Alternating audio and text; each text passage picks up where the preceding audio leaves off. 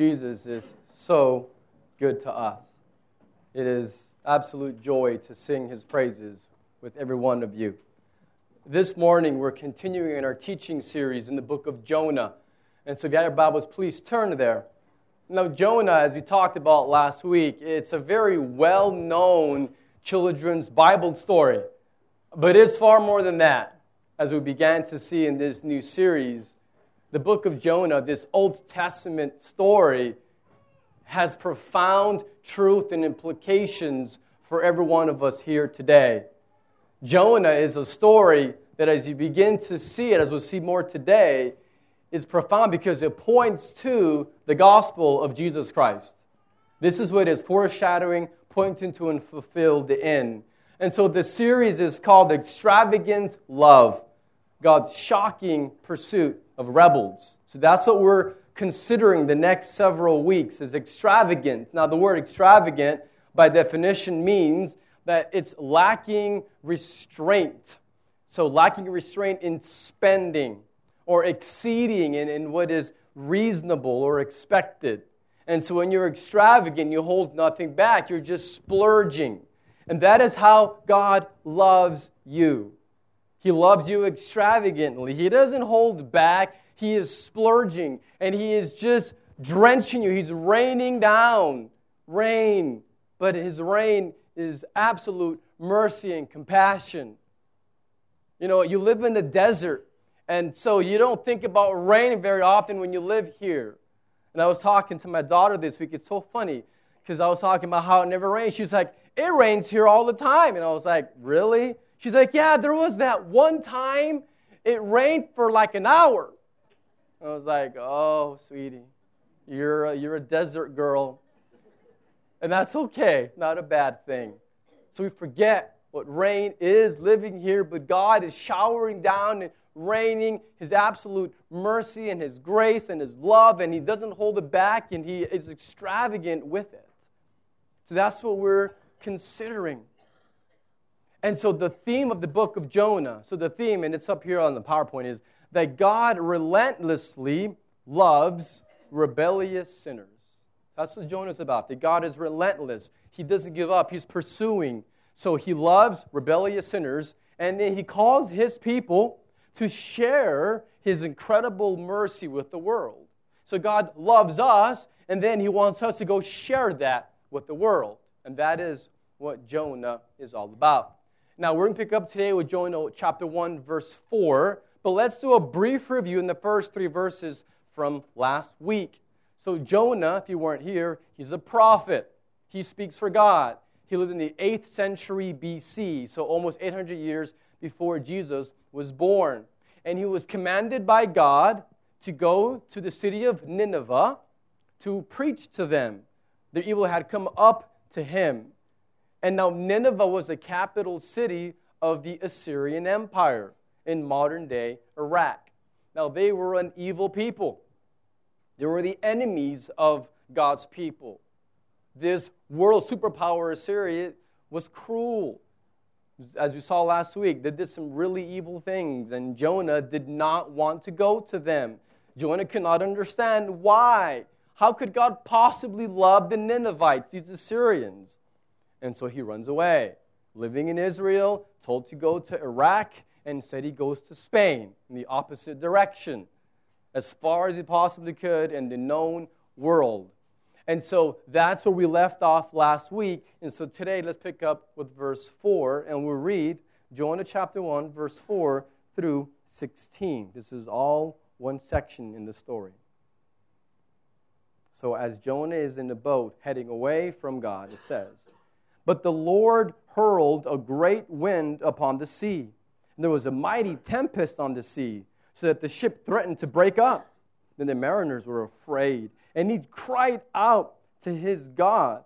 And they hurled the cargo that was in the ship into the sea to lighten it for them.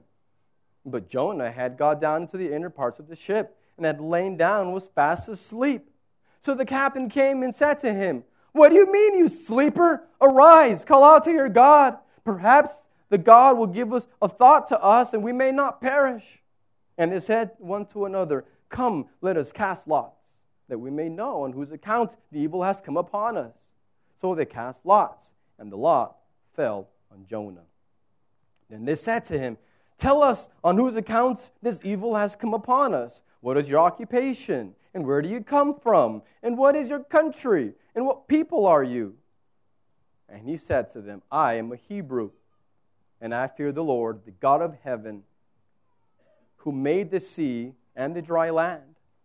Then the men were exceedingly afraid and said to him, What is this that you have done? For the men knew that he was fleeing from the presence of the Lord because he had told them. Then they said to him, What shall we do to you that the sea may quiet down for us? For the sea grew more and more tempestuous. He said to them, Pick me up and hurl me into the sea. Then the sea will quiet down for you. For I know it's because of me that this great tempest has come upon you. Nevertheless, the men rowed hard to get back to dry land, but they could not. For the sea grew more and more tempestuous against them. Therefore, they called out to the Lord, O Lord, let us not perish for this man's life, and lay not on us innocent blood for you. O Lord, have done as it has pleased you. So they picked up Jonah and hurled him into the sea, and the sea ceased from its raging. Then the men feared the Lord exceedingly, and they offered a sacrifice to the Lord and made vows. Amen. Remarkable passage. Absolutely stunning when we begin to look at this as we will this morning. Let me give you the main idea, the primary truth that we learn from this portion of Scripture. The truth here is that God intervenes in our lives in order to accomplish his purposes.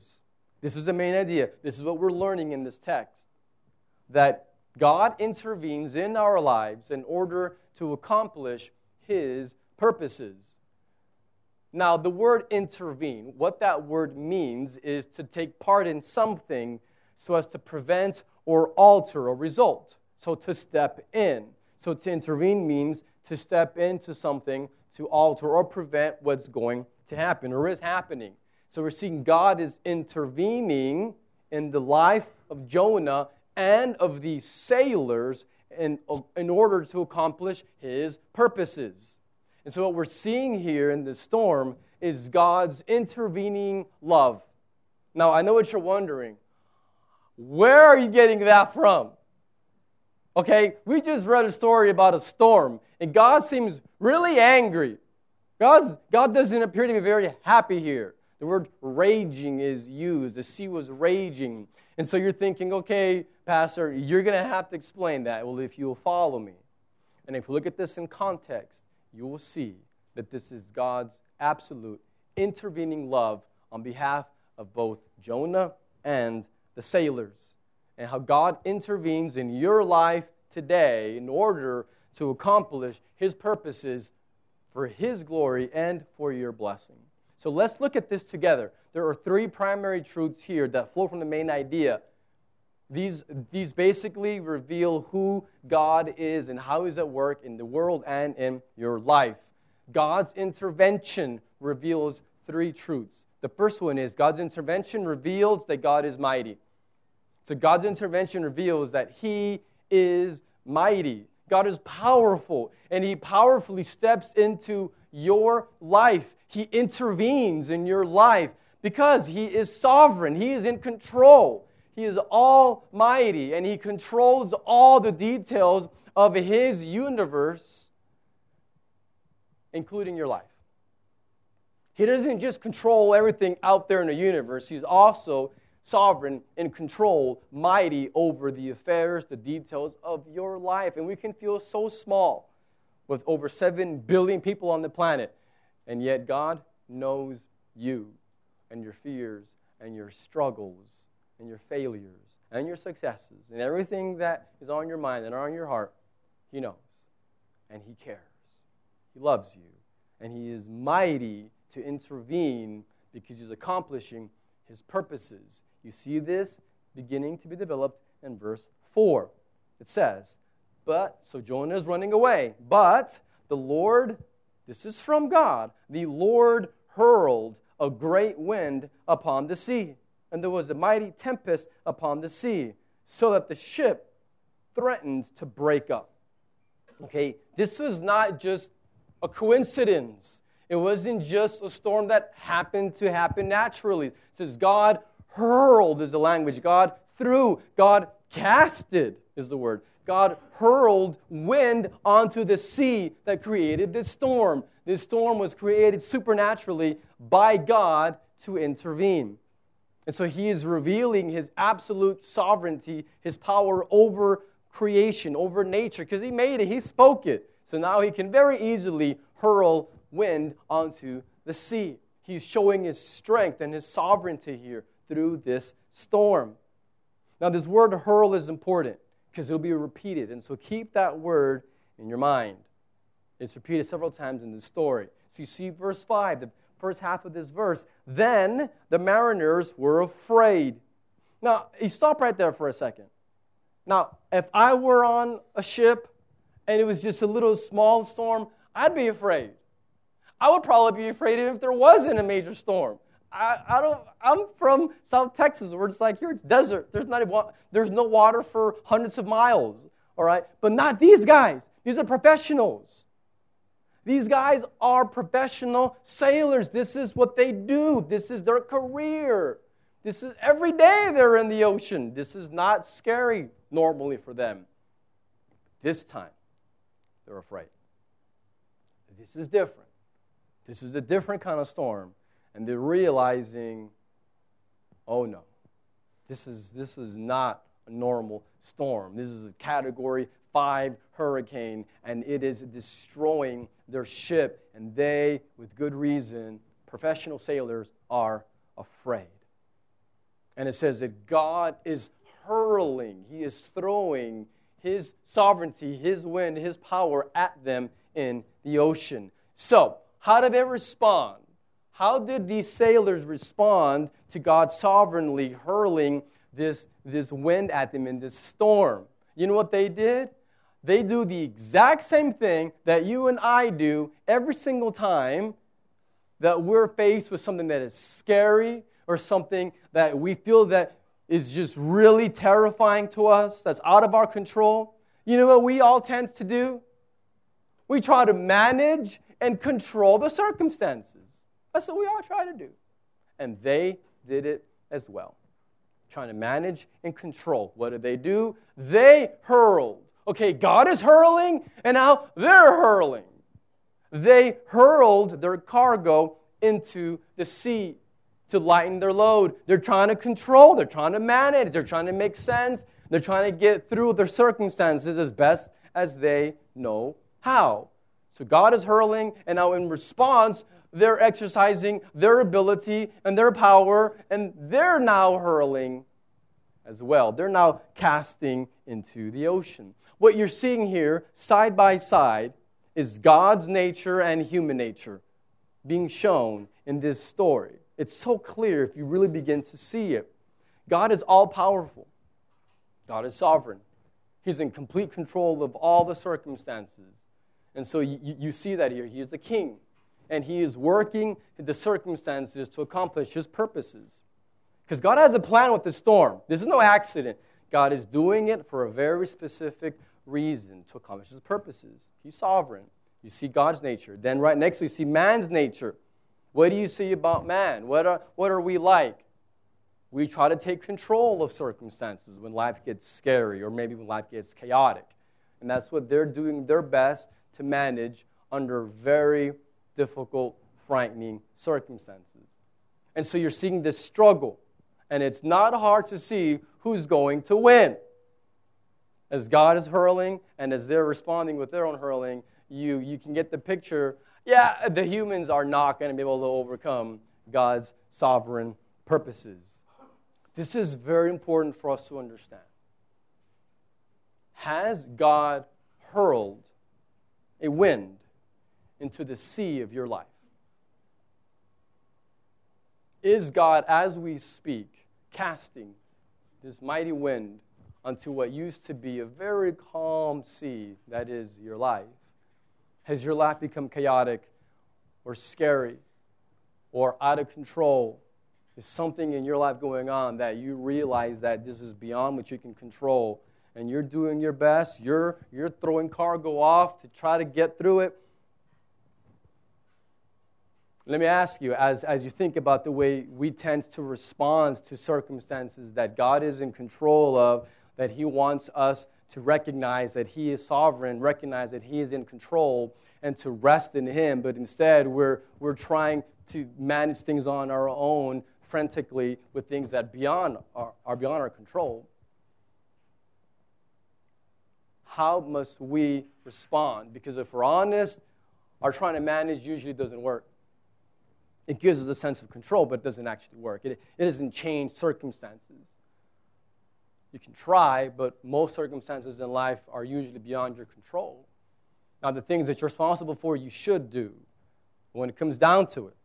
If God has sent a storm to you and you're not sure why, and maybe you're scared in this storm in your life, that really is okay, as we're going to see as the story unfolds. Even if life is scary or really challenging, you have to rest in Jesus, knowing that He is using these circumstances to display His glory and to bless you. Thinking, how is this going to bless me? How? I don't know. I'm not sovereign. I'm just like you. I'm as sinful and as needy of the gospel and God's grace as you are. But together, we can learn to truly rest in Christ and trust that He is using these scary circumstances to display His glory and to bless you, to accomplish His purposes. So, whenever God is intervening, as we're seeing here, number one, it shows that God is mighty He's powerful, He's sovereign. Number two, shows that God is merciful.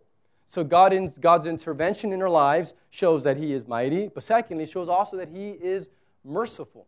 And you see that in the second half of verse 5.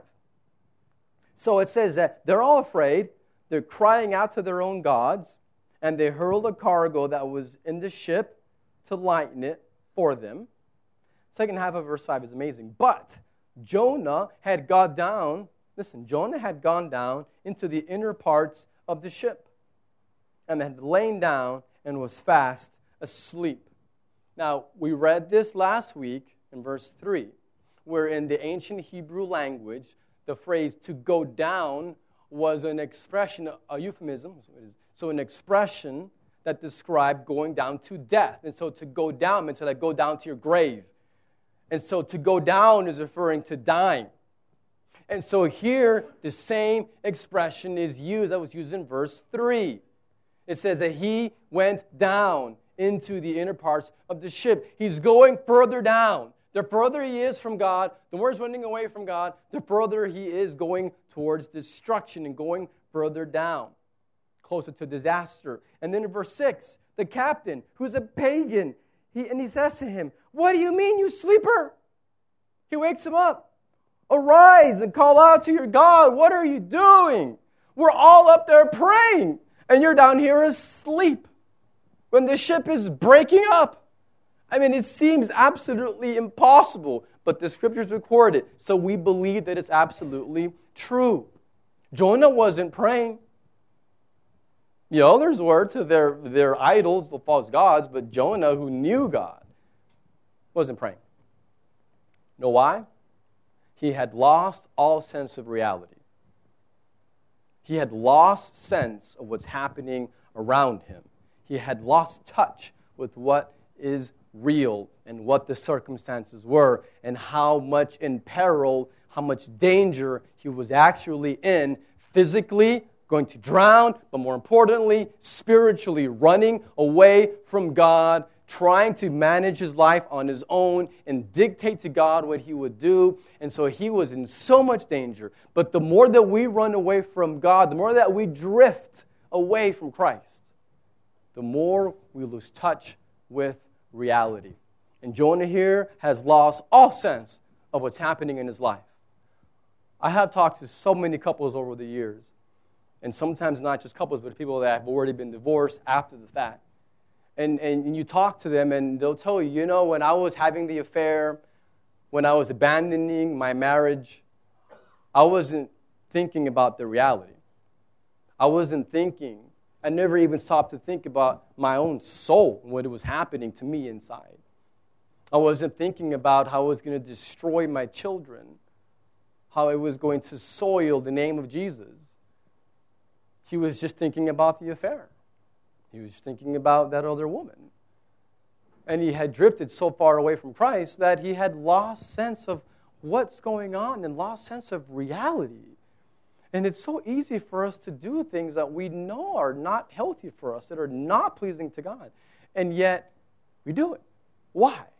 Because we've lost sense of what's real and what's the implications of these decisions or these actions or these thoughts, even. We lose touch with reality. And that's what happened to Jonah. He doesn't even see it. He doesn't even see that he's in danger. He's running away from God. This is a very precarious, very dangerous place for us to be, to run away from God. What tends to happen to us when we're drifting or running away from God is that we will focus on our circumstances, and oftentimes when you're running away from God, it's because you've had something difficult that's happened to you, something painful or unexpected or undesirable, something unforeseen. Like Jonah, he didn't foresee being told to go to Nineveh. He didn't want to do that. So maybe you've had something in your life that was unforeseen or unexpected. And it has caused you to get frustrated or stressed, and then, and then you drift away from Christ, and then you begin to lose touch of what's going on. And so here this started saying, Pray, pray to your God. And so they cast lots to find out who's guilty because they know this is a supernatural storm. They know this is not a normal storm. Something is going on here. Somebody on the boat has ticked off some God. They don't know who or which God, but they know that a God is very angry with them and causing this storm. So they cast lots. Now, Proverbs 16:33 tells us that the lot is cast into the lap, but its every decision is from the Lord. And so God, in, again, in his sovereignty, allows the lot to land on Jonah, and everyone knows, okay, he's guilty. And they're all convinced of it, and indeed, they, they were correct. And so what they do is they're panicked and they go to Jonah and they say, Where are you from? What do you do for a living? What's your business? Maybe even what's your business on this boat? Why are you here? Because they know something isn't right with this guy now. And so Jonah responds, verses 9 and 10. Verse 9, Jonah responds to them, now, now that he's busted. And he said to them, I am a Hebrew, and I fear the Lord, the God of heaven, who made the sea and the dry land. Then the men were exceedingly afraid and said to him, What is this that you have done? For the men knew that he was fleeing from the presence of the Lord because he had told them. What you're seeing here is a man crashing down to reality.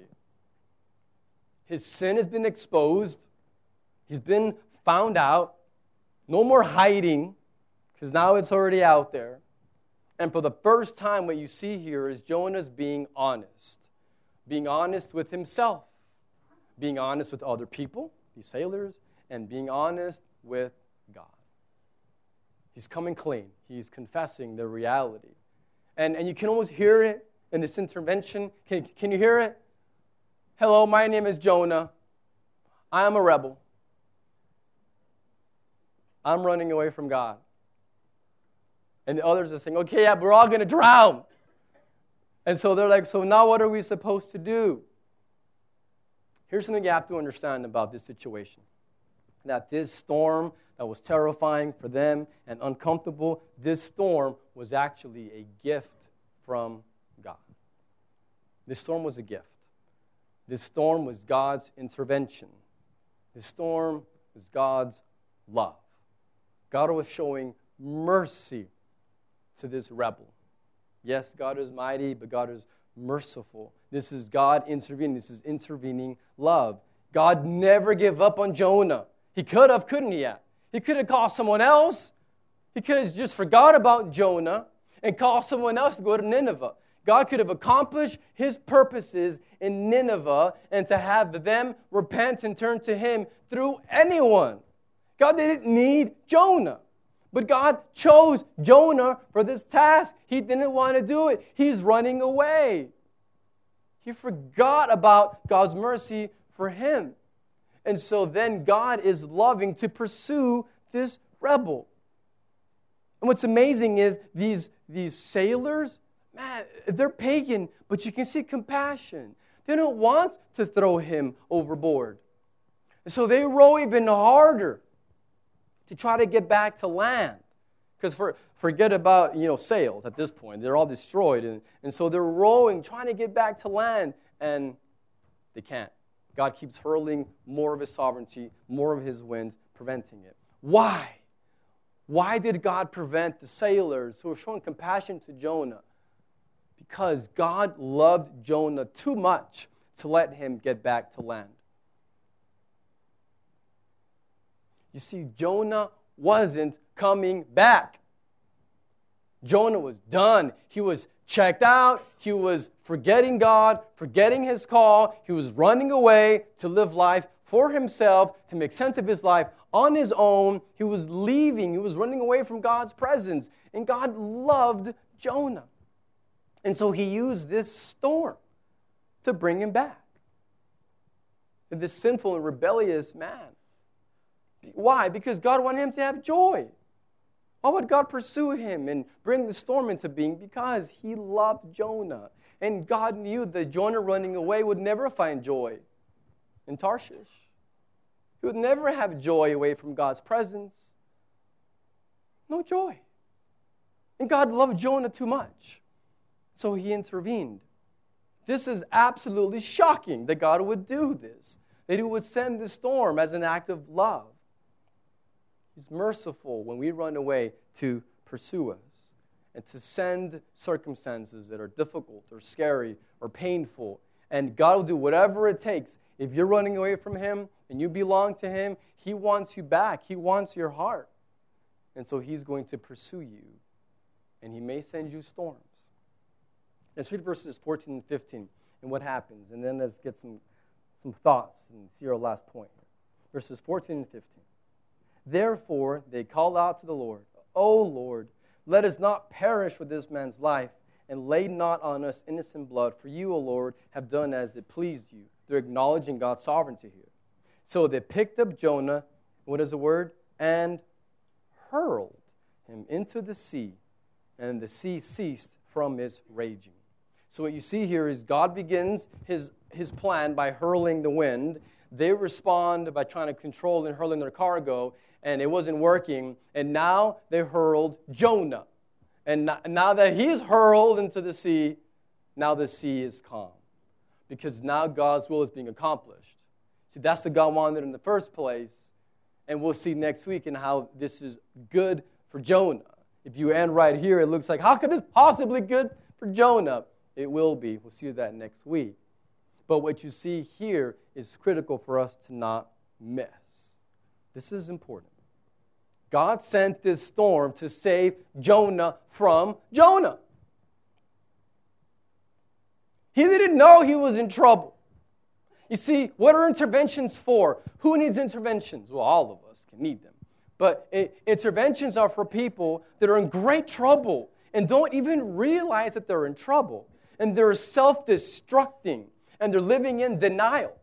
They're denying the problems, denying how they're far from Jesus, denying that, that they are headed in the destruction going downward towards death. And people who are living like this can be any of us, can be in denial.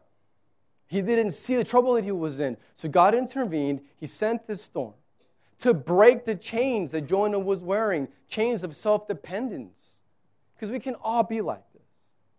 We, we can all try to control situations that are beyond our control. And what happens is we become enslaved to our sin. And so submitting to God is the only way to freedom. Hear me. It sounds crazy, but this is in the scriptures. Submitting to God is the only path to freedom. Here's why. Because when you believe that everything in your life depends on you, your, your family depends on you exclusively, your finances depends on you exclusively. Your future depends on you. It's all in your shoulders. You've got to take care of it. When you think that everything depends upon you, then you are basically enslaved to your own abilities. You're enslaved to only what you can do. And you're trying, subtly, but you're trying to be your own savior. And that won't work. See, freedom comes when you trust God and in His abilities and in His wisdom instead of your own. And so Jesus came to liberate slaves. That's why we read earlier out of Luke chapter 4 in the worship gathering. He came to proclaim the year of, of Jubilee, to proclaim captives are now free. Jesus came to do that. And he was freeing Jonah from the chains of self dependence, of being able to try to take care of everything on his own. And so, how should we respond to God's intervention? We cry out to Jesus. How? With honesty and with humility. Say, Jesus, I've been trying on my own to control this or to manipulate people so that the storms of my life calm down. And quite honestly, acknowledge that you've been trying to control, manipulate. And if it's not, if that's you, then be honest. Come clean. Say, God, forgive me. Forgive me. Let me see this storm as your mercy to save me from me. And let me depend on you and run to your presence rather than run away from your presence. God intervenes because he is mighty, he has a plan to accomplish. Secondly, intervenes because he is merciful. He's good to us to intervene in our lives. He'll take you back. That's what God does. If you run back to him, he'll take you back. That's what he wants in the first place. He wants your heart.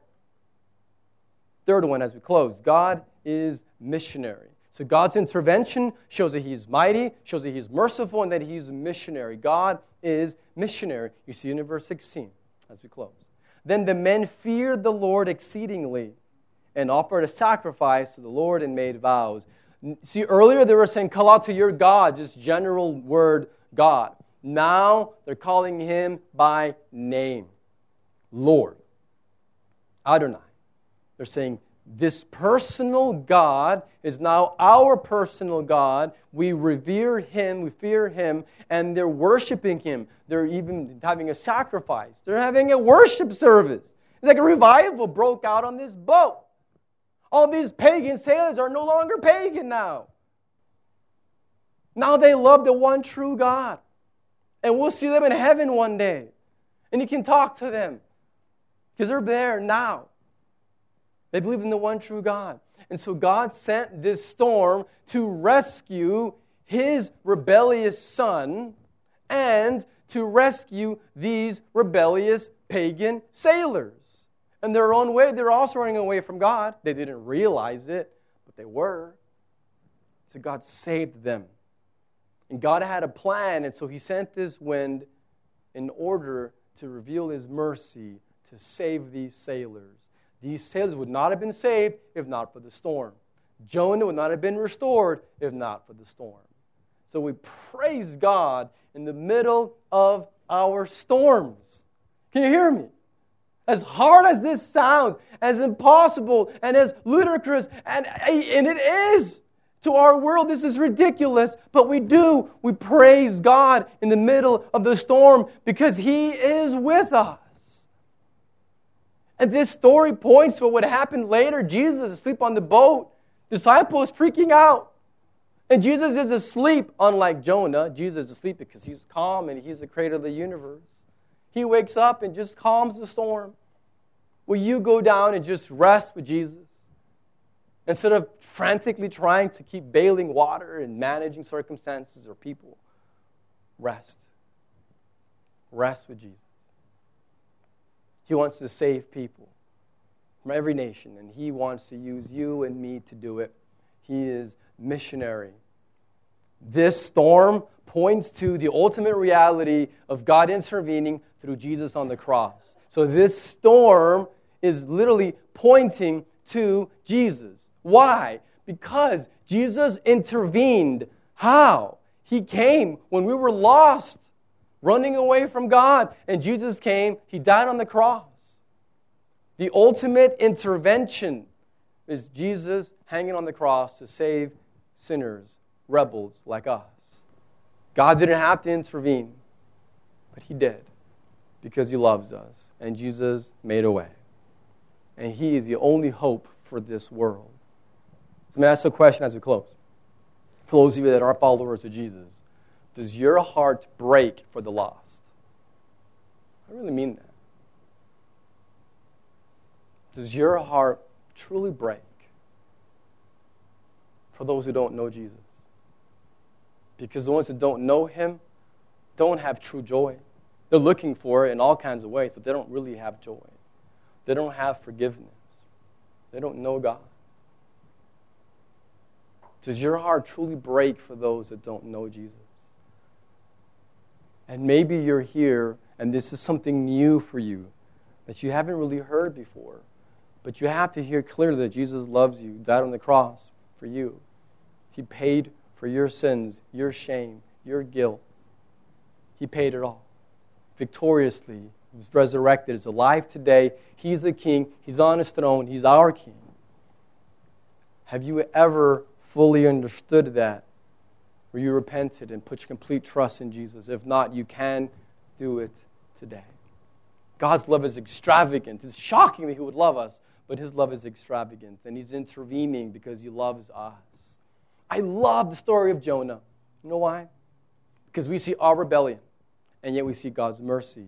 And we see how our sin can reach so far, and God's grace and love reaches even further still to pursue rebels like us.